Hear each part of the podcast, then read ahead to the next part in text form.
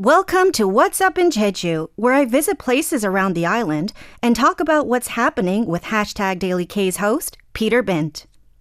We have a topic for today, which is a museum. Can you tell us about what we're going to talk about today? Yeah, we are visiting yet another museum. All of y'all know, if you've been around for any amount of time, that I love going to museums.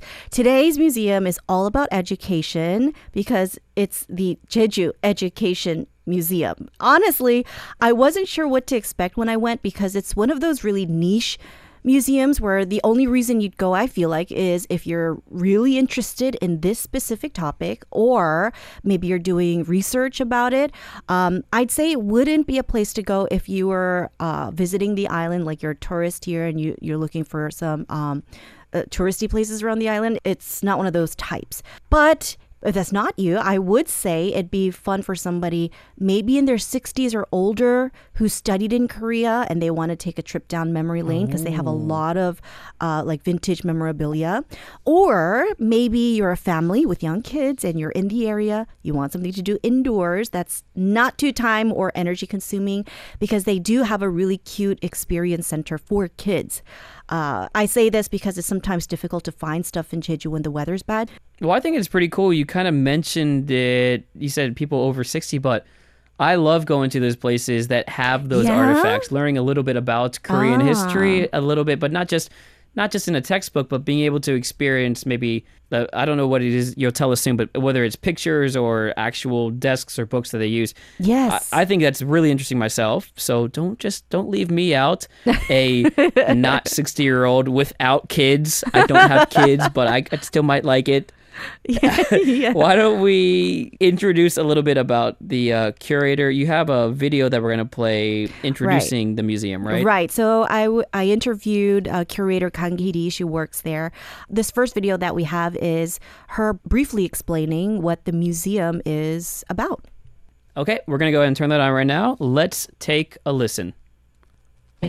우리 제주교육박물관은 1995년에 개관을 했고 올해로 28주년을 맞고 있어요. 그래서 우리 박물관 같은 경우에는 제주도 교육에 관련된 자료들을 모아서 전시하고 있는 곳입니다. 그리고 총 4개의 상설 전시실과 그리고 기획 전시실, 체험학습실, 그리고 야외 전시장과 독도 체험관까지 갖추고 있습니다. 지금 여기가 1전시실이고 네, 여기는 고대 시대부터 탐나고 그리고 고려, 조선, 우리나라 역사거든요. 여기 보시면 일제 강점기까지 전시되어 있는 곳이에요.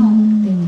이 전 시실은 제주 교육의 성장을 주제로 하고 있고 거기는 해방 이후 1945년 이후부터 미군 정기랑 그리고 4.3이랑 한국 전쟁 그리고 현재까지 전시하고 있거든요. 네.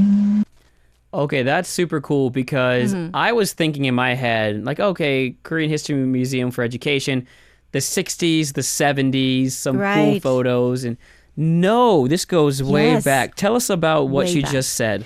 So, just to briefly describe it, it was founded in 1995. It's located in Jeju City, so up in the north. And uh, the museum has a total of four exhibition rooms where they cover Jeju education starting way back from the Tamna kingdom. So this was before Jeju was Jeju, and it was its own independent nation. And then going into Goryeo, then Joseon, and then into more modern times. They even have an exhibition room where they introduce and teach the Jeju dialect. Uh, and of this, of course, is really meaningful because it is an endangered language. The first thing you notice, though, when you walk into the museum in the lobby is a life size recreation of a comic book store and stationery store from Jeju 1970s. It's so fun. Oh. Wait, we have a, I think we have a picture up here. Uh-huh. Let's get that up. Yeah. Wow, that's super cool. Yeah, it. I I could only fit two pictures on this on this one slide, but it was so fun. It's not one of those where you can walk in and touch the stuff because it's all authentic uh, memorabilia and they want to protect it. So the doors are closed, but the one on the left is a stationery store, um, and everything inside you can see what stationery looked like back in the day. And then on the right side is a comic book store with real comic books and magazines. It's just so fun. I spent a lot of time here actually just looking in. Yeah, I love just being there and kind of it puts you in the uh, the time period almost. You kind of can feel you get to experience like this is what it was like to be there then. Yes, absolutely. I love that feeling just like you Alex where it's kind of like a like you're traveling back in time and you're imagining what life would have been like during that time and then when you when you touch the the the whatever the item is, I it's like somebody else was holding this and enjoying this like a hundred years ago. Yeah. It's just awesome to think about. Right. Yeah. Uh, I think you have another picture that we're going to show here in a second. So let's get that picture on the screen. What are we going to look at next? So another really interesting thing that they had on display was a book of portraits and paintings from the Joseon dynasty. So back in the day before we had cameras, they painted and drew scenes to record them in official government documents, right? Oh, And they have a Yeah. huge book of some of these drawings that give you a bit of a window into what life was like in Jeju. And I especially liked it because every picture also had an English description. So this particular one that you're looking at is called Jeju Yangno, which means banquet for the elderly in the town of Jeju. It depicts a banquet that was held in the year 1792 to celebrate Jeju's elderly.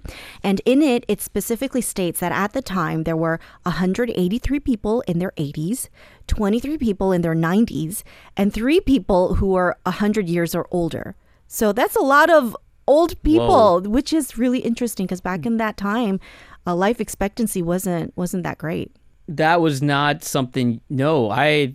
You always look at like the life expectancy, how it's changed over the years. It's like, oh, the average age was like 50 back then. To- but it- to be honest, that's because a lot of people all over the world would just die early from diseases. And you forget that some people still made it to 100. And wow, that's super cool to find out that information. Yeah. Here we are talking about an education museum in Jeju.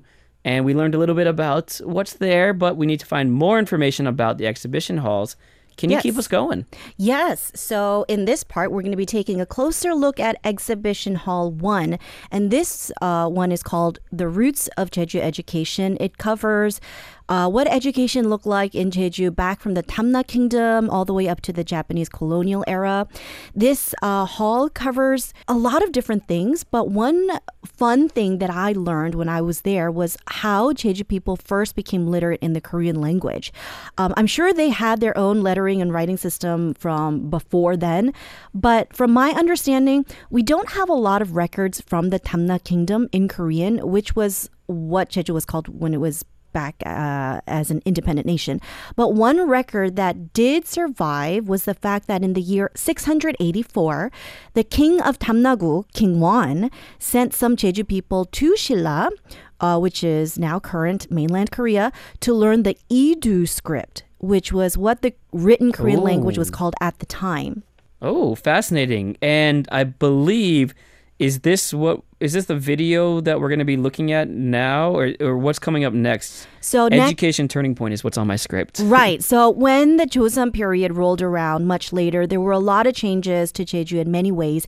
And Mrs. Kang Ah, okay. tells us how it was also a turning point for education on the island as well. And she goes into a little bit of that in this next video. Okay, here we go. Let's roll the clip. 아무래도 조선시대로 넘어가면서는 굉장히 중앙 집권적인 조선시대가 딱 그게 제일 특징적이잖아요. 네. 그래서 그때부터는 중앙에서 이렇게 목사를 파견하고 이러면서 제주도 교육이 좀 많이 달라지는 때이기도 하죠. 근데 조선시대 때는 사실 그 유배라는 거 들어보셨죠? 네. 그러니까 그 유배인들이 내려와서 제주도 사람들을 뭐 교육시키고 이런 것도 굉장히 큰 영향을 끼치기도 했습니다. 근데 또 유배라는 게 아무나 보내는 게 아니라 뭔가 이렇게 좀 높은 지위에 있거나 아니면 왕족인데 미움을 사거나 이렇게 해서 내려오게 되는 거잖아요. 네. 그분들이 내려와서 교육도 하고 이러면서 아무래도 큰 발전이 있었던 것 같습니다. Well, there's always a limit to how good my Korean is, and I thought it was funny when she asked you, "Oh, you know what Yubaean is, right?" And I'm in my internal monologue being like, "I have no idea what No. you're talking about." so you're gonna have to do some translations for me. Uh, what's this all about?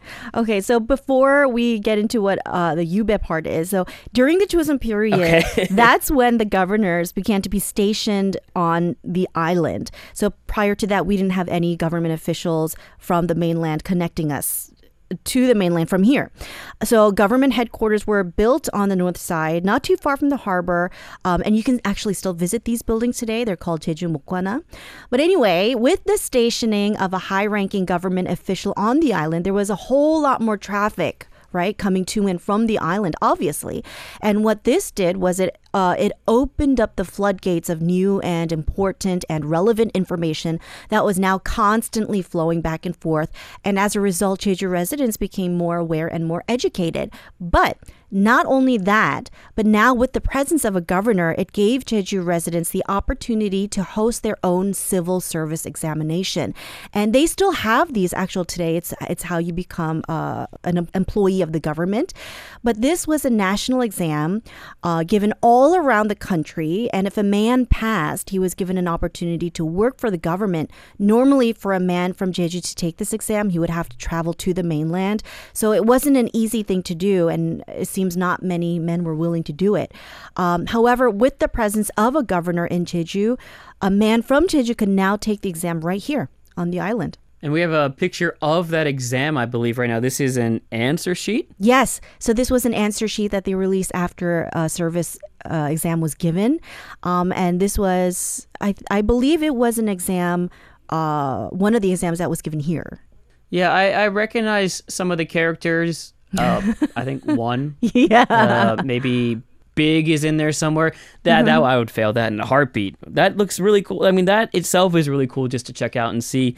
But what's fascinating about that is I never thought about, you know, when you think about trade and opening of relations between countries, mm-hmm. you think mm-hmm. about exchange of ideas, exchange of goods, services, right. all that right. stuff. And I never even thought about it from within the island of well, within the country of Korea or Joseon Dynasty back then, to the exchange of information between Jeju residents and the mainland people right, as well. Right, absolutely.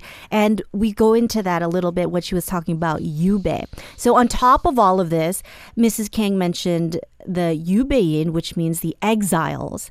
And we've also talked about this ah. before, yeah, on the show too. But it was yeah. during this time in the Joseon period that Jeju Island became a place of exile, and the type of people who were exiled here varied, like greatly from like the petty criminal to even a king was exiled here. But many of those were political exiles. So, in other words, these were highly educated and powerful people, oh. sometimes even members of the royal family. They were scholars, they were artists. And it was many of these exiles who also, when they were here on Jeju, took on students and disciples during their time here. And as Mrs. Kang put it, it was really a turning point in the education of, of the Jeju people. Well, that's awesome. Actually, mm-hmm. I'm looking ahead of the script. I think we're going to get some more details yes. about maybe some freedom fighters, some information there. Part three yes. of now the Jeju Education Museum. Mm-hmm. Take it away. Okay, so in part three, we'll be taking a closer look at a single individual who is quite an incredible person and made great contributions to education on Jeju Island because they made it their life's mission to educate and enlighten the people of Jeju. Before we get into it, I want to first let you all listen to the clip of Mrs. Kang, our curator, telling us a bit more about this important historical figure. All right, let's play video number three. 여기 보시는 최정숙 선생님이시거든요. 제주도에서 태어나셨고, 어. 그다음에 제주도 항일 독립운동 가셨거든요. 그리고 신성여학교를 1회로 졸업하시고, 그러니까 제주도에서 공부하시다가 서울로 가셨어요. 근데 1919년에 3.1운동이 있었는데, 그때 학생 시위를 주도하다가 체포돼가지고 서대문 형무소에 수감이 되셨어요. 음. 그리고 최정수 선생님은 원래는 그 교육하시다가, 그러니까 선생님으로 계시다가 중간에 서울에서 다시 공부를 하셔가지고 의사를 하게 됐거든요. 음. 네, 그리고 제주도로 내려와서 무료로 사람들을 진료해주고 하시다가 여러 가지 어떤 여성들 계몽 운동도 하시고 여성들에 대한 교육도 많이 하시고 그런 걸 인정받아서 전국에서는 최초로 제주도에서 교육감을 하셨는데 여성 교육감으로는 최초라고 합니다. 와. Yeah, I think your wow at the end of that mm. uh, summed it up perfectly. Yes, yes. If you guys don't speak Korean, you have to listen to what she's about to say because that is probably yeah. the most. I couldn't even. I didn't even expect to hear this, so it's fascinating. What just transpired. Yes. So this is a story of Mrs. Choi or Choi Jong-suk.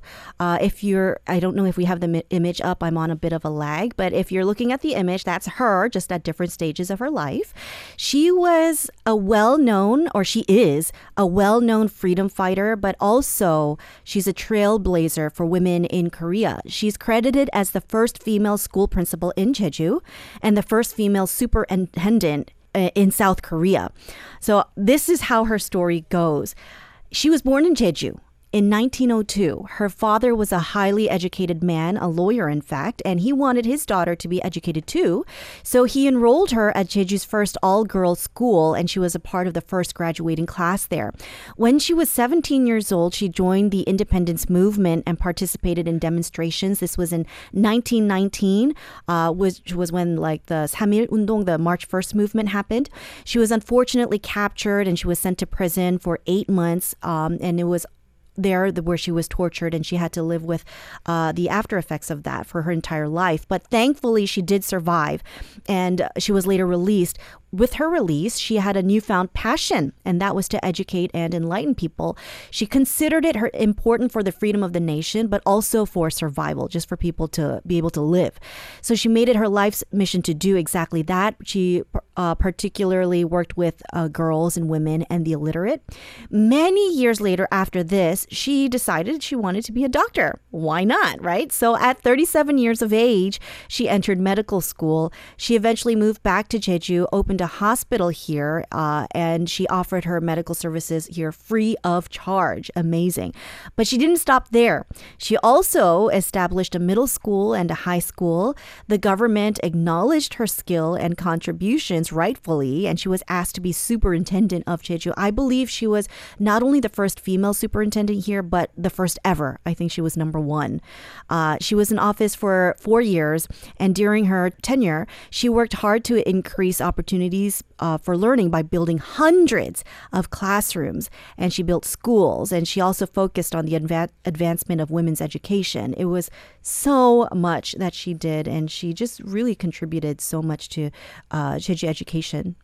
That's incredible. I mean, to think about kind of not only the sacrifices of being a freedom fighter or kind of well joining the independence movement as well yeah. at a, such a young age. Yeah and then to be tortured and then to kind of become a doctor and then volunteer your services mm-hmm. and then it's kind of like a testament to just if you if you're passionate about something and you work hard even if you don't get paid eventually it'll come back to you but also I, I we do need these stories and part of what's great mm-hmm. about museums and learning about history is that you can be inspired by these stories find out more information about them. And that's what these little gems of museums have for us.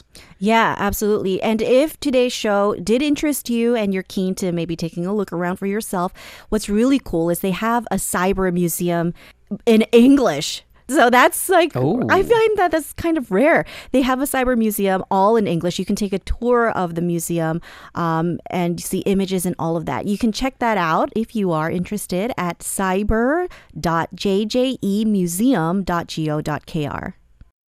What's Up in Jeju is supported by JDC, which is creating a free international city that resembles nature, embraces the future, and reaches the world. Arirang Radio.